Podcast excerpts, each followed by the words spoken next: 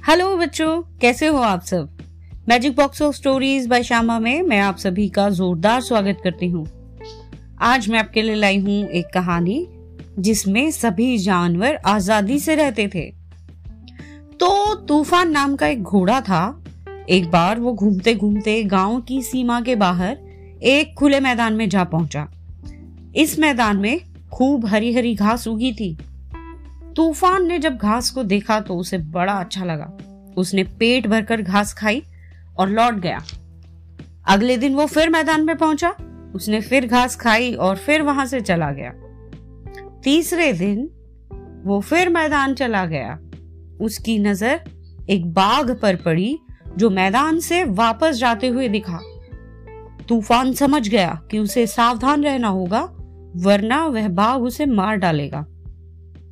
अगले दिन तूफ़ान जब मैदान में पहुँचा तो क्या देखता है कि एक शिकारी हाथ में बंदूक लिए घूम रहा था।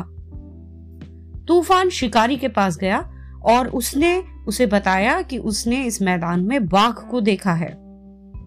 शिकारी ने तूफ़ान से कहा, मुझे बाघ, शेर, हाथी, चीता किसी से डर नहीं लगता।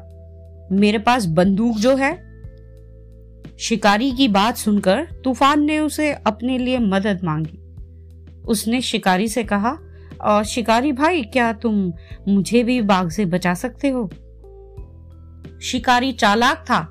उसने तूफ़ान से कहा, देखो, बचा तो सकता हूँ, लेकिन उसके लिए तुम्हें मेरे साथ ही रहना होगा। तभी तो मैं तुम्हें बचा पाऊँगा ना। वरना बाघ तुम्हें अकेला देखकर खा जाएगा। तूफ़ान ने शिकारी की बात मान ली। अब तूफ़ान शिकारी के साथ रहने लगा। शिकारी जहाँ कहीं भी जाता, तूफ़ान के ऊपर सवार होकर जाता। अब चाहे तूफ़ान का मन हो या ना हो, लेकिन उसे शिकारी के हिसाब से ही रहना पड़ता। कुछ दिन तो तूफ़ान खुश था कि उसे अब बाघ से डरने की ज़रूरत नहीं थी, लेकिन बहुत जल्दी उसे समझ आ गया कि उसने कितनी बड़ी बेवकूफ़ी की है। उसने खुद ही अपनी आज़ादी खत्म कर दी। कैसे शिकारी ने उसकी परेशानी का फ़ायदा उठाया। लेकिन अब तो वो फंस चुका था। कुछ नहीं कर सकता था।